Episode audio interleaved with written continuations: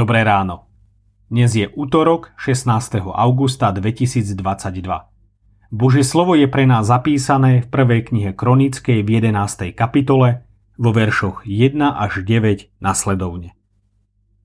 Celý Izrael sa zhromaždil k Dávidovi do Hebrónu a povedal Hľa, sme tvoja kosť a tvoje telo. Už predtým, ešte kým Saul bol kráľom, ty si viedol Izrael do boja i z boja a hospodin, tvoj boh ti riekol – Ty budeš pásť môj ľud izraelský, ty budeš vodcom nad mojim ľudom Izraelom. Tak prišli všetci starší Izraela ku kráľovi do Hebrónu a Dávid uzavrel s nimi v Hebróne zmluvu pred hospodinom. Potom pomazali Dávida za kráľa nad Izraelom podľa slova hospodinovho, vyrieknutého Samuelom. Dávid ťahol s celým Izraelom k Jeruzalemu, čiže Jebúsu, kde boli Jebúsejci obyvateľmi krajiny. Obyvatelia Jebúsu povedali Dávidovi, nevojdeš sem.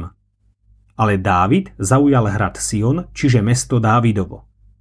Vtedy povedal, kto prvý porazí Jebúsejcov, bude predákom a vodcom. Prvý vystúpil Joáb, syn Cerúin, a stal sa predákom. Dávid potom ostal bývať na hrade, preto ho nazvali mestom Dávidovým. Potom budoval dookola mesto od Milla až po obvodové múry, Joáb obnovil zvyšok mesta. Takto sa Dávid ustavične vzmáhal a hospodin mocností bol s ním. Čas postaviť sa do služby. Dávid bol pomazaný za kráľa ešte ako mládenček a muselo prejsť veľa rokov, kým naozaj zasadol na trón. Boh si ho vychovával, učil, posilňoval. Dávid stal v rozhodujúcich chvíľach pri Saulovi, aby mu pomáhal, viedol boje s Božím vedením a tak Izraeliti víťazili nad nepriateľmi, ktorí ich napádali. Nikdy nezabúdal, komu verí a slúži. Pán Boh ho miloval pre jeho oddanosť a aj keď nebol dokonalý a mal za sebou dosť prešlapov, nazýva ho mužom podľa jeho srdca. Potešilo by nás, keby aj o nás Pán Boh vydal takéto svedectvo?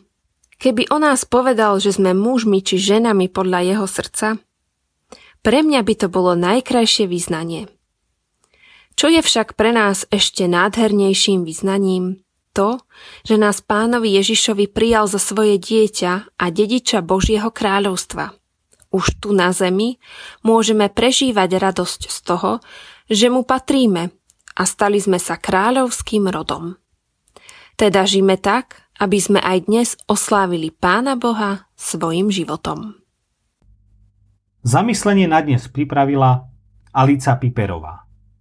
Myslíme vo svojich modlitbách aj na cirkevný zbor Plavé vozokany.